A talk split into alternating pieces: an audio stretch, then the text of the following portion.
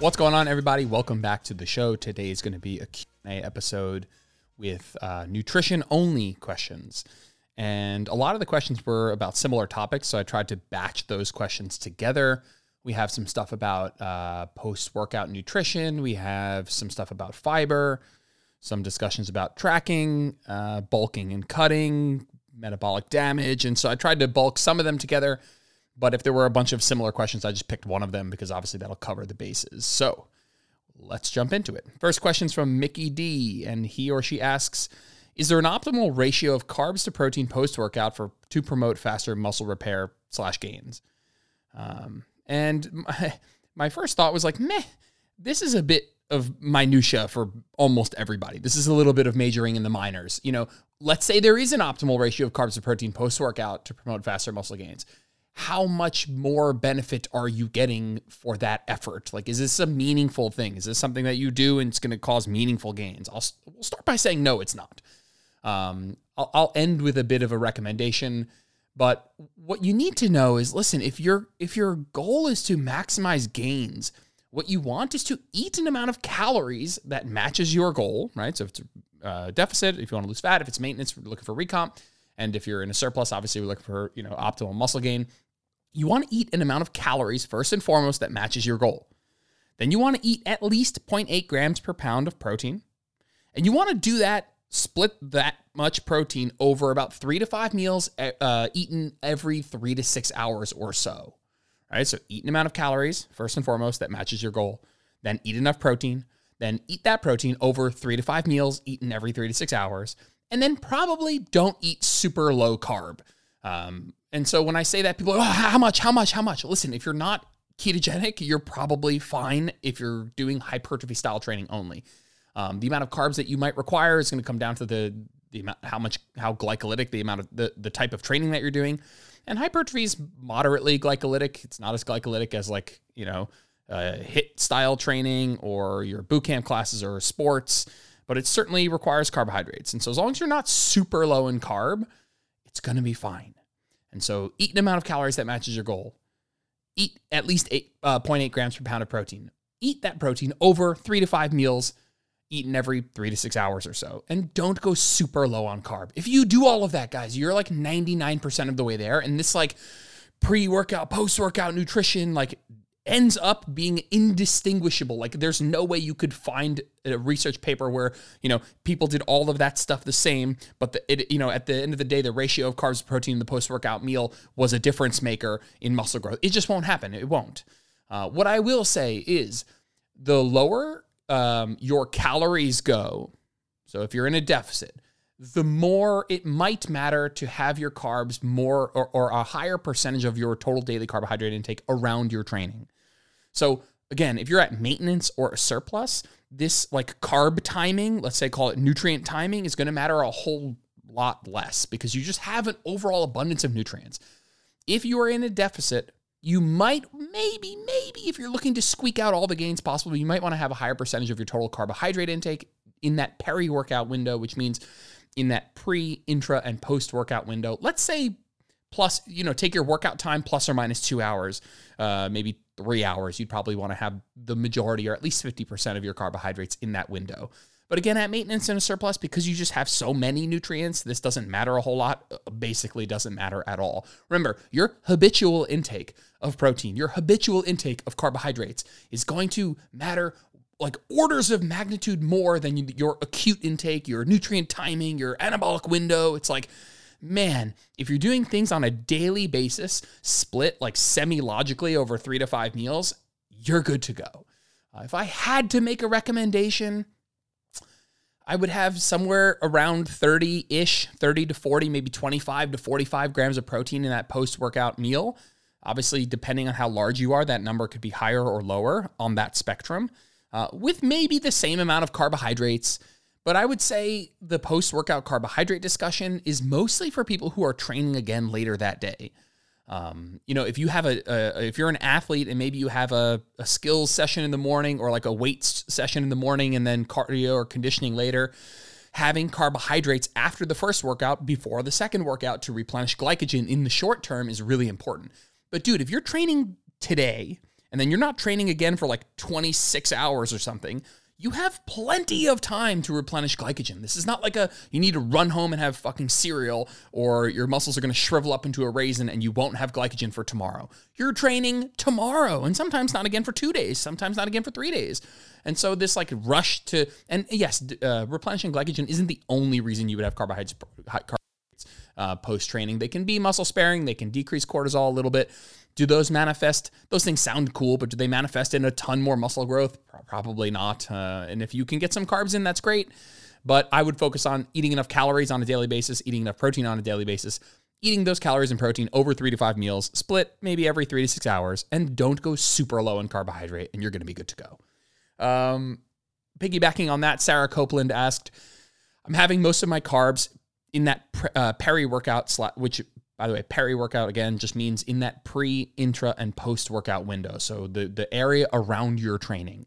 So she said, I'm having most of my carbs in that peri workout window, but I'm training in the PM. Is that okay? It's absolutely okay, Sarah. But remember, if you're at maintenance or a surplus, this is not going to matter basically at all. Uh, and I wouldn't maybe expend so much mental energy trying to organize it this way. If it works for you and doesn't cost you a lot of mental energy, then that's great if you're in a deficit and you're really trying to squeak out the best training that you can, yeah, that that probably makes some sense to me. Um, but again, it might not be uh, worth the mental effort, depending on you know how much effort it is taking you. Excellent. Next couple of questions are on fiber. Brie Marie asks or says, "I'm constipated. Uh, but I'm regularly having 26, 22 to 26 grams of fiber at 1750 to 1900 calories. So at face value, I can tell you're asking this because that is an adequate, that sounds like an adequate amount of fiber, especially at that calorie intake. It sounds like you're in a really great spot. However, you're having symptoms that don't reflect that. You're you're constipated, um, and so yeah, it's there's no direct answer. The only thing I can give you are things that you might boxes you might want to check, things you might want to try. The first would be make sure you're properly hydrated. This can be a big one. Make sure you're, you know, people like, how much water should I drink? Listen, you can start with something like half your body weight in ounces per day. It's a semi arbitrary statement, but it gets people in the ballpark. And then you can check your pee because your, pee color is a pretty damn good uh, indicator of hydration status. And if your pee is like lemonade or lighter, you're good to go. If it's like yellow Gatorade or darker, you're probably not hydrated enough. And so I would start with that, Brie. I would make sure that you're you're uh, hydrated uh, daily adequately. The next would be like people want this like discussion of like, oh, should I have more insoluble fiber, more soluble fiber? Which one of them do I need more? It turns out this probably isn't a huge like. There's not uh, one of these that you should eat more of in one scenario and less of another. Uh, it's a bit trickier than that. There's so much overlap. Both of them can be helpful for for um, aiding in constipation. And a lot of sources of fiber are actually a blend of these two things. It's not like certain things. It's not like berries are this and and grains are that. It's like most of them have a blend. And so I wouldn't worry too much about that. I would start with trying to make sure that you're adequately hydrated. And then I would try going lower in fiber. Um, and then I again, this is gonna sound like we're just throwing fucking darts at a wall, but on some level, like gut like this like digestive system like constipation stuff like IBS there's uh you know people talking about um you know dealing with like low FODMAP diets and food sensitive there's like a lot of guests in check here. So I would start with making sure you're adequately hydrated. Then I would try lowering your fiber let's say below 20 and do that for 2 weeks and see what happens. If that doesn't help or it gets worse maybe I would try going higher in fiber and try and get up to that 30 gram mark let's say if you're eating X amount of fiber and you're having symptoms, sometimes it, and especially if you're, you're like objectively in that adequate range, try going lower and then try going higher. And unfortunately, this is a guess and check game. There's no perfect answer. You could be constipated for a number of reasons, but how much fiber you're eating, maybe it's too much, maybe it's not enough, and you being hydrated would be the first three things I would check. Next question is from Erin's at home, and she asks, other than good poops, and I'm and I'm uh, paraphrasing her question here. Other than good poops, what are the benefits of fiber? I would absolutely say digestive health, gut health, satiety, and potentially lower cholesterol would be the top four for me. Um, the lower cholesterol, I don't think it's a huge deal, meaning I don't think it has a massive magnitude of effect, but it does have an effect. And so I, obviously we're going to throw that on the pile.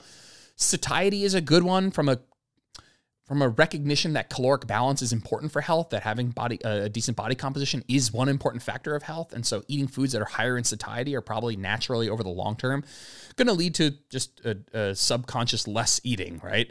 And so the satiety benefits of fiber can't go understated. They're absolutely an important part of eating fiber. Yes, digestive health and having regular good poops is a huge one. Absolutely. Um, but you said other than that, so we're going to focus on the other ones. And the last one would be would be just overall gut health, which is an absolute woo woo term that I'm not saying it is woo woo. Gut health freaking exists for sure, but anybody who's going to go super in depth and, and give you these like massive specific reasons uh, probably is trying to sell you something. Like just very simply, guys, when we think about the benefits of eating fiber for our gut, what happens is most of the food that you eat gets broken down and absorbed, metabolized before it gets to your large intestine, before it gets to your colon, where a lot of your gut microbiota live. Uh, fiber doesn't. Fiber doesn't get broken down until it gets to the colon and it makes it to the large intestine, and it, it can be at least partially broken down there. And what happens is when it gets broken down there, it feeds the gut bacteria on uh, short chain fatty acids, which is good. It promotes a healthy gut microbiota. And the, a longer discussion can be had in another podcast about what that means, what the benefits of that are, identifying if that's not the case. For today, just understanding that having a healthy gut microbiota and is is probably important for a wide array of facets when it comes to health is what I'd like to get across. And eating a lot of what we would call prebiotic fiber, basically just dietary fiber, is going to be a really really helpful way for you to feed the, the that gut bio, uh, the gut bacteria in your colon which again can can lead to some knock-on health benefits. So let's not get too in depth. Let's not get too out in the weeds. Let's not get too like gut health guru. Um, you know, but at the end of the day, fiber is one of the things that we can do, one of the easiest and best things we can do to promote a healthy gut microbiota. Cool. Bree Red asks, I'm a small female in a deficit. How much fiber do I need? Something like at least 10 to 15 grams of fiber per thousand calories isn't a bad place to start because it is going to come down to to like on average, it's going to come down to body weight and size, which are again two big components of calorie intake. And so we can say something like at least 10 to 15 grams per thousand calories isn't a bad place to start. And so I don't know how much you weigh. You said small female, so I'm uh, and you're in a deficit, so I can't imagine calories are that high. Likely, uh, almost certainly below 2,000. And so I would say something like 15 ish grams is a decent place to start. 15 to 20 would be a good place to start.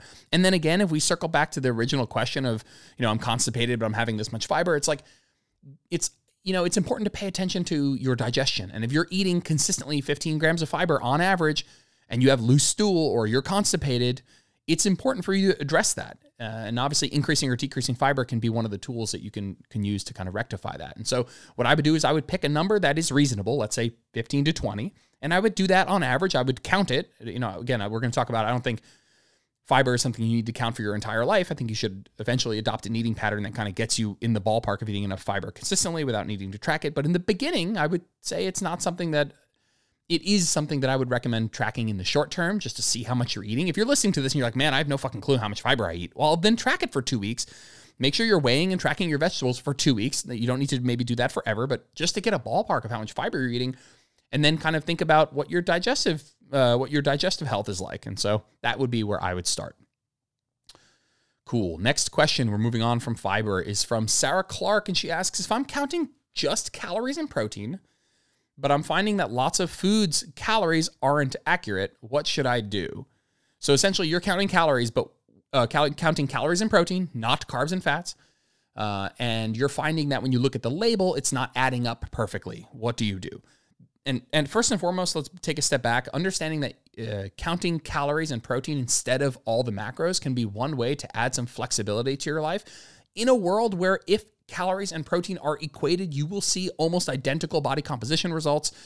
And of course, listen, if you're not at the extreme ends of super high carb or super low carb, and you're somewhat on the average, which most people will be when they count calories and protein, it's it's going to be almost entirely the same for everybody who's not a professional athlete, basically. And so I do recommend this strategy for most people, not for everybody. Some people love counting the macros. Some people have a reason to count all the macros. Most of us don't. Um, and so I'll start by saying you're right. If you just count calories and protein, that you will not be, um, you will find that net carbs will throw this off a bit. companies that that utilize net carbs as a as a tool to lower the calorie amount they put on their nutrition facts. Uh, net carbs again being the subtraction of the calories from sugar alcohols and fiber from the overall calorie content of a food based on the idea that our again we talked about fiber based on the idea that your body does not extract calories from fiber or sugar alcohols. Now that is not true by the way. Your body does extract calories from fiber and sugar alcohols not all of them right? While a gram of carbohydrate might be four calories a gram of fiber or sugar alcohols might be something like two calories. I really do not know where companies get off assuming there's that you you extract zero calories because it's just a blatant lie. Um, and we you know, you're going to extract differently based on which food it is, and and also there's uh, between subject differences. So like you and me might eat the same food, and I digest you know 3.1 calories, and you digest 1.9 calories, and so it really is pretty pretty mind boggling that companies get can get away with this. A couple things that I think about here. Listen, if you list the pros and cons of counting calories and protein, this will be in the cons. It will. You're going to be off in an absolute sense by a tiny, tiny bit. Tiny bit. Now, I would say that this really doesn't matter at all because if you are consistently off by the same amount, which if you eat a you know relatively habitual diet, you will be, uh, you're going to be off by let's say 100 calories a day on average. If you are consistently off by 100 calories on average, then that data is still really, really great. Will it throw off the absolute numbers that you're putting in your tracker? If you put 100, uh, 1700 calories, was it really 1800? I don't know, maybe. But who really cares about the absolute number? You're looking at this stuff for for a directional component. You're looking, let's say you're in a calorie, you're trying to lose weight. Like, who cares the exact number that you're eating? You care that what you are habitually eating is enough, is too much, is not enough, is the right amount. And if it's consistently off by the same amount, listen, guys, if something is consistently inconsistent, um, if something is always off by 100 calories, then you can still use that data. Like it doesn't really matter this absolute. Okay, so so you're off by 72 calories today. But on average, if you're always off by 50 to 100 calories a day, then that's in the same direction, which in this case it would be, it would be under. That's fine. It's consistently inconsistent to a point where we can have uh, um, um, um, it's it's it has high uh, not not precision, but it has high relative accuracy, uh, and so I really think that this is a small, very very small price to pay for the added flexibility that you will see when you're when you go from counting all the macros to just counting calories and protein. And to stay on that topic for just a sec, if you've been counting all the macros, you have come you know to this scenario where at the end of the night you look at MyFitnessPal or whatever you're using and you've thought to yourself shit, I have this random fucking assortment of macros and I need to create this weird Frankenstein meal of this weird macro uh, um, uh, combination, this weird matrix of macros to make this weird meal that I would just never normally eat. But oh, I have seven grams of fat and 21 grams of carbs and six grams of protein, so I need to have whatever. When in reality, when you're counting calories and protein, it can become a whole lot easier. You'll get to the end of the day, let's say, and you're like, okay, I have 41 grams of protein left and 800 calories. And you can just go ahead and eat anything that hits those two requirements. And when you decrease the variables, you open up a high level of flexibility. And honestly, a high level of flexibility uh, will probably yield to a higher level of adherence and, you know, somebody might be like, okay, but I hear better, but macros are better. It's like, yeah, but they're really not. Like, you know, in every diet study that's ever been done, when calories and protein are equated, people lose the same amount of weight, maintain the same amount of muscle, unless you are at the extremes. If you go all the way keto versus high carbohydrate, yeah, there's going to be a difference. But most people, when left to their own devices, when they count calories and protein, end up eating about an average amount of both. Um, most people aren't going to eat zero carbohydrates and only fat, or zero fat and only carbohydrates. Um, and in those cases, if you are somebody who would default to being to avoiding one of the macros, then yeah, you you might want to count all three macros. Awesome. Moving right along here, uh, Best Tammy, hi Tammy, asks, uh, okay, calorie calculator says my maintenance is 1900 but my body says to stop at 1700. What do I do? Well, my first question for you, Tammy, is what does my body says stop mean? Does it mean that you get full at 1700? Is are you getting feedback from your body that you just are uh, satisfied and satiated like at 1700 or are you saying that if you eat more than 1700 you gain weight because there's two different answers here listen if you're if the calorie calculator says it's, it's 1900, which by the way, the calorie doesn't freaking know you at all. It's a total guess.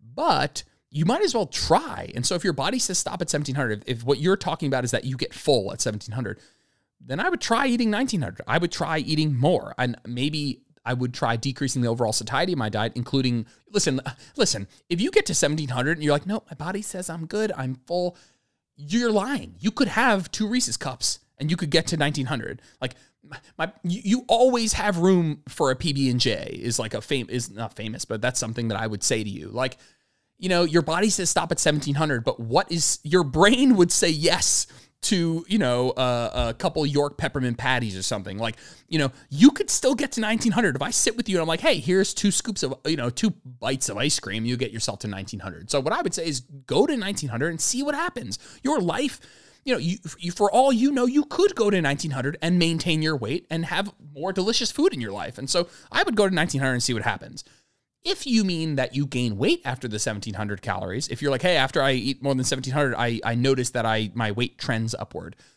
I might still push you to try and eat 1900, not because the calorie calculator is all knowing. It's not some all knowing genie, right?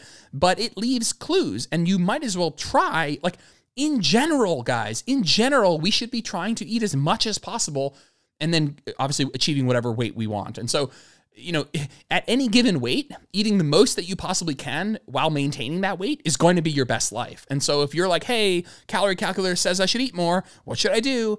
Maybe try and eat more. I'm not saying the calorie calculator knows exactly everything, but maybe try and eat more. I mean, everybody should be at some point in their maintenance journey pursuing what is the highest amount I can eat at this body weight?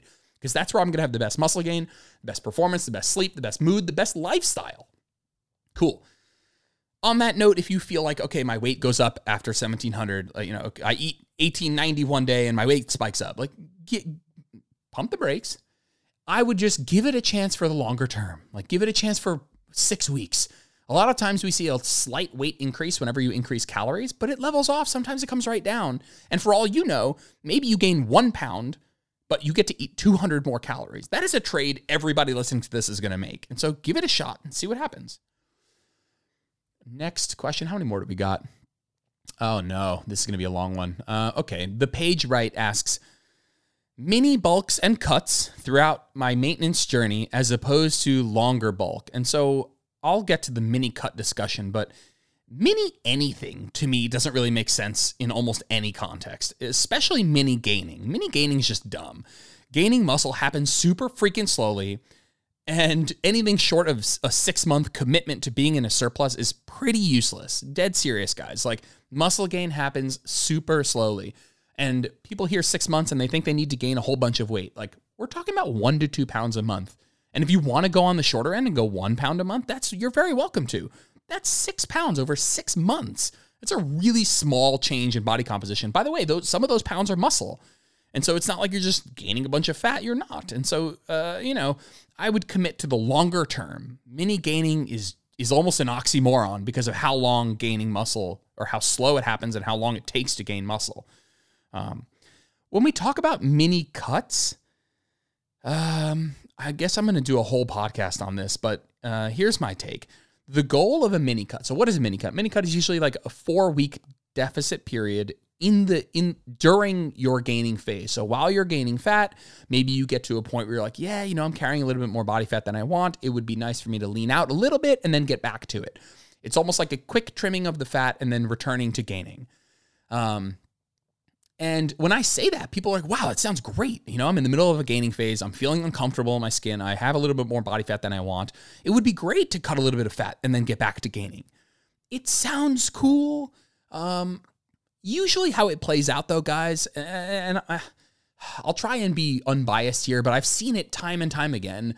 You you've been gaining a bit, and maybe you're up a couple pounds higher than you'd like to be. You're starting to get uncomfortable, and then here, floating in the in the ether, is this idea of oh, I could just I could just quickly cut a little bit, and it feels like the thing you want to do because you're starting to get uncomfortable it's four weeks. Let's say you lose something like four to eight pounds, right? That's one to two pounds a week. The eight being super high. I mean, two pounds a week on average is pretty damn aggressive. And so let's let's say you anywhere from four to eight pounds, but all of what I'm about to say would also go for the eight pound scenario. Let's say you lose six pounds in four weeks, right? Let's say you gained eight pounds over your gain, you lost six pounds uh, in your mini cut, and now you're going to go back to gaining. Man, in the first two weeks of going back to gaining, you're going to gain two to five of those pounds back, mostly because a lot of those pounds that you lost were glycogen and water that you're going to gain back when you go back to eating more. It's like I've seen people lose five pounds in a mini cut and gain four or three of them back in the first two weeks of eating more. It's like you just spent four weeks of your life less happy because you were aggressively dieting or felt like you were aggressively dieting, getting worse gains, and you basically negated all of it within like, I don't know, two to four weeks of going back to what you were doing. It just seems like a poor use of time, especially in a world where we are flip flopping between these two things way too often, um, which we'll get to in a second. It's like, you know, you gain two to five pounds back right when you go back to eating more because you store more glycogen and water and you have more stomach content at any, any given time. And you're like, what the fuck did I just aggressively diet for? Like, it, it just feels you, it, it ends up being an amount of weight that you net out that is not worth it, in my opinion. I'm not saying that you, you net zero pounds, just feels not worth it to me. Some people would be like, yeah, you know, you give your digestive system a break because when you're gaining, you're eating a lot of food. Your digestive system is working overtime. Man, I gained for, I'm, again, I'm not going to use, I'm just going to use myself as an anecdote and I'm going to talk about, I'm not going to, I know that one person's anecdote is not how it goes for everybody. And so I'll, I'll get to that. But I gained for about 18 months. That's 18 months of your body digesting more food than it really needs.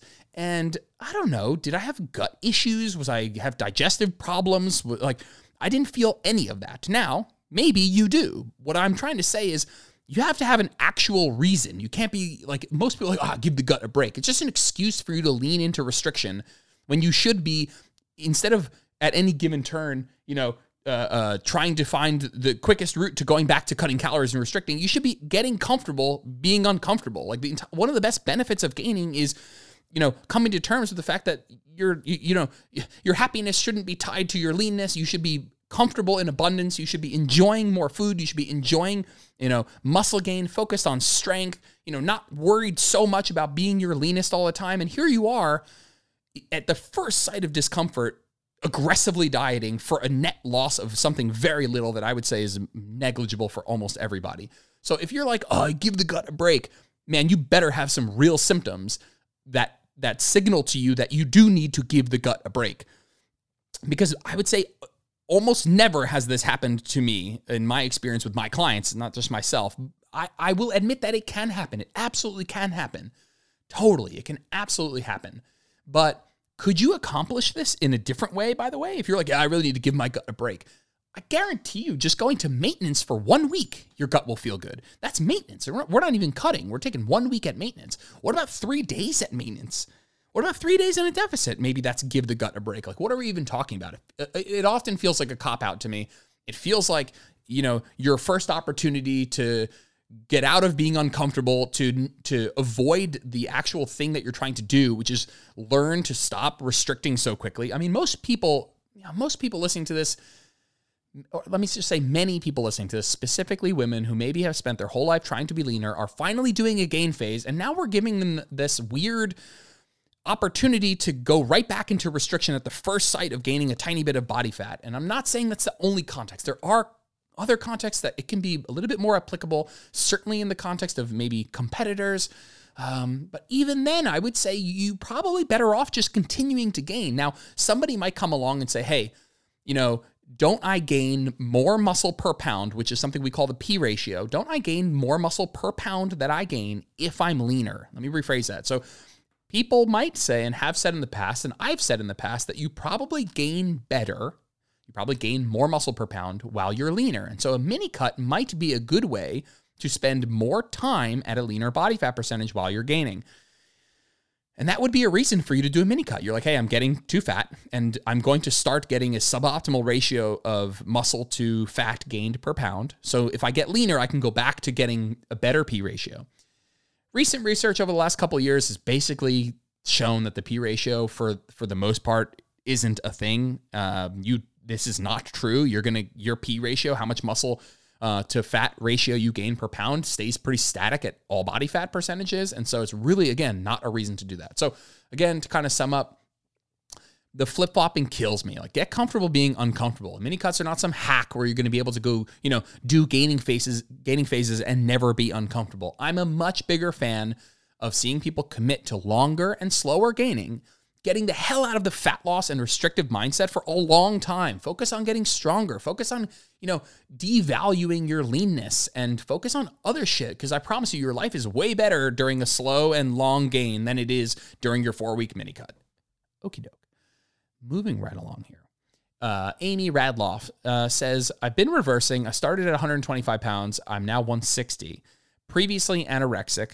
I was working with a coach and I'm feeling defeated. So I'll start by saying, recovery from ED is obviously out of my scope. And so what I'm going to say is just going to be hopefully a pointing in, in a helpful direction. But man, there's more important shit than worrying about a little bit of extra fat gain when we're talking about recovering from anorexia or having a history of ED.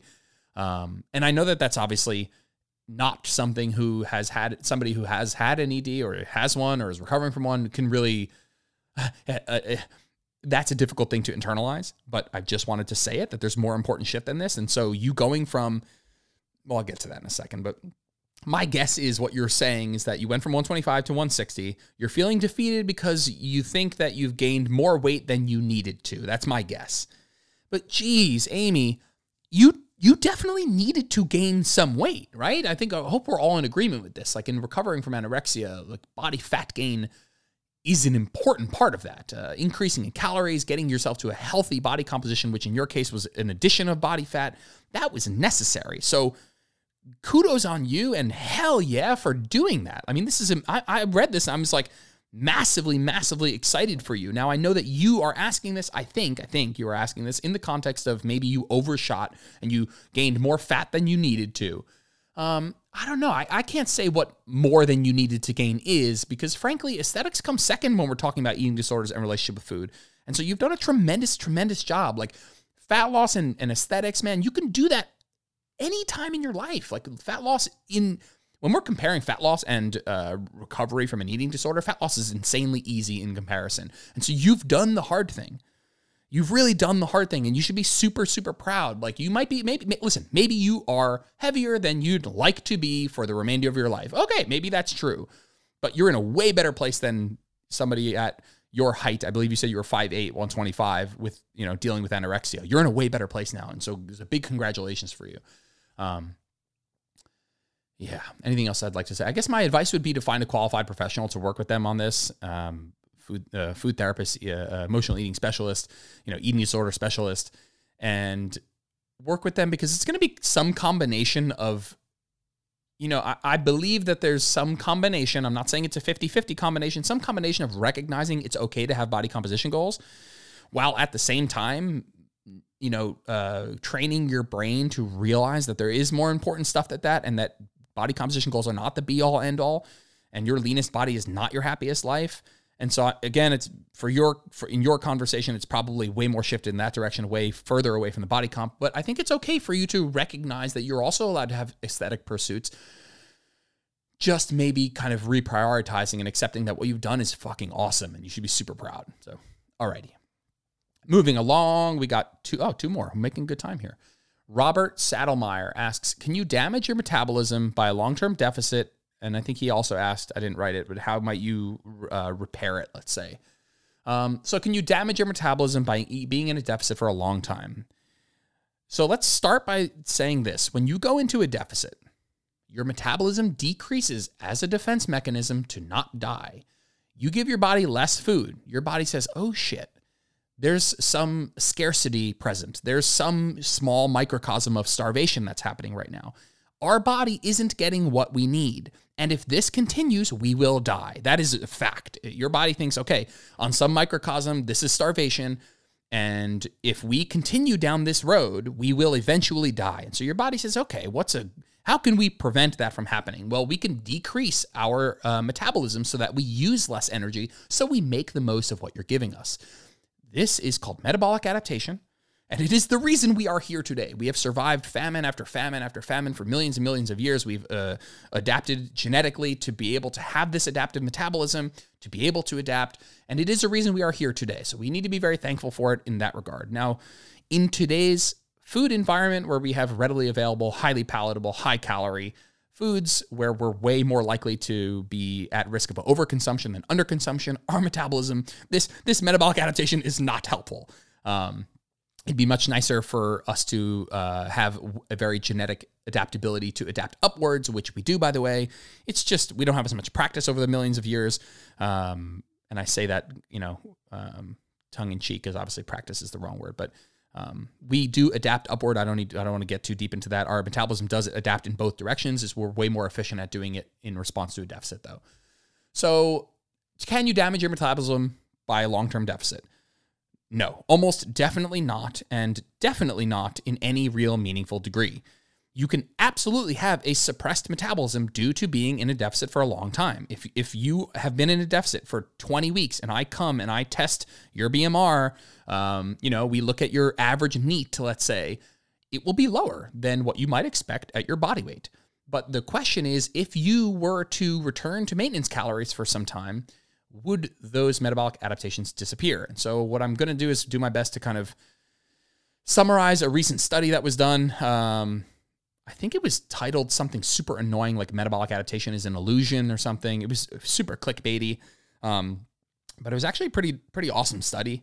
Uh, and also, I'm going to link a podcast I did with Alan Aragon, one of literally the smartest dudes in the industry, where we talk all about quote metabolic damage and damaging your metabolism and metabolic adaptation. And so I would absolutely go listen to that podcast because it's going to go way in depth, way more in depth on uh, this question. But to talk about this recent study on metabolic adaptation, um, the end result, and I'm going to break down the study in a second, was that it showed that even in rapid weight loss, a lot of people are like, yeah, yeah, yeah, but what about the biggest loser? Yeah, yeah, yeah. What about people who lose a lot of weight? What if you lose it really fast? Don't you damage your metabolism? You know, um, let's look at the study. So what they did is they took uh, what was it, a hundred people in each group. Uh, it was a decent sized cohort. I don't remember exactly how many people, but um, I remember it being a decent size, but obviously not you know thousands and thousands of people. But all of these people had obesity, so we're talking about people who had a lot of weight to lose, and they were fed one thousand calories. So just listen to me, like Remember, when the normal person is asking, when an average person is asking me about metabolic adaptation or metabolic damage, it's usually somebody who's like a little bit overweight who has some weight to lose. And so for you, it's less likely that you're going to see extreme effects from dieting than somebody who's 500 pounds who loses 300 pounds. So the magnitude of your weight loss is something that is relevant here. And if you're like, hey, I need to lose 60 pounds or 50 pounds or 40 pounds, it's like, that's not the same as what I'm going to talk about here. Um, and so what we've done is we've tried to create in these studies we've tried to create more extreme scenarios, especially in, in during the context of an uh, you know an obesity epidemic. We really that is a population we do want to study, and so you know it's almost like this might not even apply to you, and we'll get to that in a second. But okay, so we have people with obesity, and they were fed a thousand calories, super low calorie diet over nine weeks, right? So not a very long term deficit, but an extremely aggressive deficit these people lost an average of 30 kilograms in nine weeks, like 68 pounds or something. That is insane. Listen to me. They lost 30 kilos in nine weeks. And so if you think that that, like whatever happened to these people is going to be way higher magnitude than what's happening to you losing, you know, one to two pounds a week. Like this is 60 pounds in nine weeks. And so again, remember, try and try and take yourself out of the equation and say, hey, is, is what I'm doing anything like that? No, it's way less intense. And so whatever happened to this person, whatever happened to these people who lost 30 kilos in nine weeks is going to be more than what's going to happen to you, who maybe you lose 30 kilos, but most people do that in much longer than nine weeks. And so when they tested them after the nine weeks, right? So at the end of their deficit, their resting metabolic rate, so their basal metabolic rate, their you know uh, um, just the calories that are there that are burned just keeping the lights on, was 100 calories less than what you'd expect. And so this is what you're asking: Can you damage your metabolism? Can my metabolism go down lower than it should? If I am in a deficit for a long time. And so after the nine weeks, by the way, that is the lowest low point. That is at the peak of their deficit their RMR was reduced 100 calories lower than where you'd expect it. And so this is all studied in a lab. They tested everybody's RMR. They have a bunch of calculations and then they test their actual RMR. And it on average was about 100 calories less.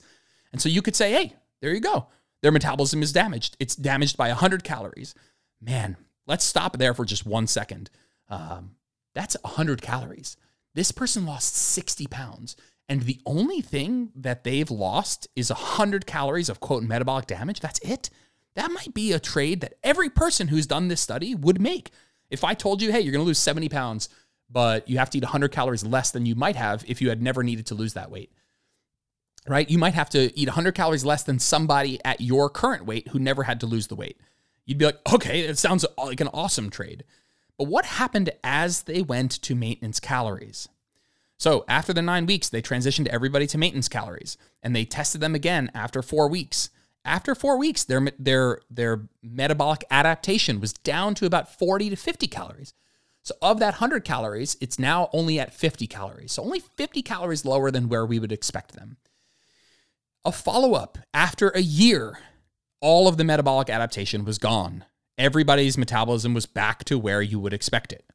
Now, it's easy to say when you hear that, a very common devil's advocate will be, well, they probably gained all their weight back. And that is what people will say. It's like, hey, you know, your metabolism is damaged and you are primed for weight regain. That's what people will tell you. Oh, deficits don't work because when you lose the weight, you damage your metabolism and you prime yourself for weight regain and then you gain all the weight back. And that's the only way your body gets its metabolism back, let's say. These people, of the 30 kilograms, after a year, gained five kilograms back on average. I get goosebumps because that is massively successful fat loss. That's a net average of 25 kilos down after a year. That's fucking unbelievable. That's amazing. And after that year, they gained, let's say, 12 pounds, 12 pounds of the 70 they gained back, and all of their metabolic adaptation disappeared. And so the another thing that we tend to see or tend to think or tends to be an argument is that the more metabolic adaptation somebody incurs, the more that will be predictive of the weight they gain. Just like I said, it's like, hey, the more metabolic adaptation that you incur, the more likely you are to gain the weight back. And so when they tested all of the subjects, they saw, okay, the people who had more ad- metabolic adaptation, because remember, these are averages. So in the beginning, it was 100. There were obviously people above 100, people below 100. And so they looked, hey, these people who were above 100, who incurred more metabolic adaptation, was that predictive of like were those the people who were bound for weight gain? Like is this effect, like how much metabolic adaptation you incur is that an independent predictor of future weight gain, of weight rebound? And it turned out it wasn't. It wasn't a predictor of the weight regain. It's it, it's unbelievable. Uh, and again, I'm not saying this study is a be all end all. It was a wonderful study, and I it, it brings me at least to the point that metabolic adaptation at best doesn't exist at all maybe more realistically exists, but in a very, very small amount and is going to be different from individual to individual because, again, these are all done on averages. Um, cool. What's interesting is this study was actually not about metabolic adaptation this study was done, and this is going to go back to. It's so funny because this was um I forgot what they call it, but it was like a secondary analysis. Um, this study was comparing weight loss at differ, differing carbohydrate uh, intake, and so the goal of this study actually was to see if eating carbohydrates, more carbohydrates or less carbohydrates, uh, changed the amount of weight that people lost. And we talked about counting calories and protein, and I had mentioned, hey, your your carb to fat ratio will not matter if calories and protein are equated.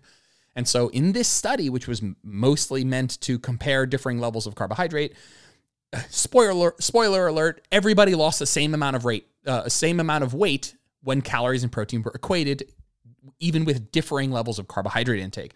Um, what's funny is that the, the, metabolic adaptation part of it is super fascinating, but the original study was meant to compare fat loss at differing carbohydrate intake, which they didn't find anything, which guess fucking what? That goes on a pile of hundreds of other studies that tell us carbohydrates are not the reason that you can't lose fat. They have nothing to do with fat loss outside of calories and protein. Cool. That is the last question. That was quite a bit of a rant. There were definitely some longer questions there, but really, really fun stuff, guys. Appreciate you asking a question. I'll see you guys in the next episode. Thanks for tuning in to this episode of Where Optimal Meets Practical.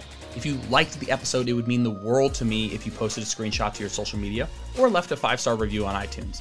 That stuff really helps. If you ever want to get in touch with me, just shoot me a DM on Instagram at Jordan Lips Fitness. I'm always around to chat. Thanks, guys. Have a good one.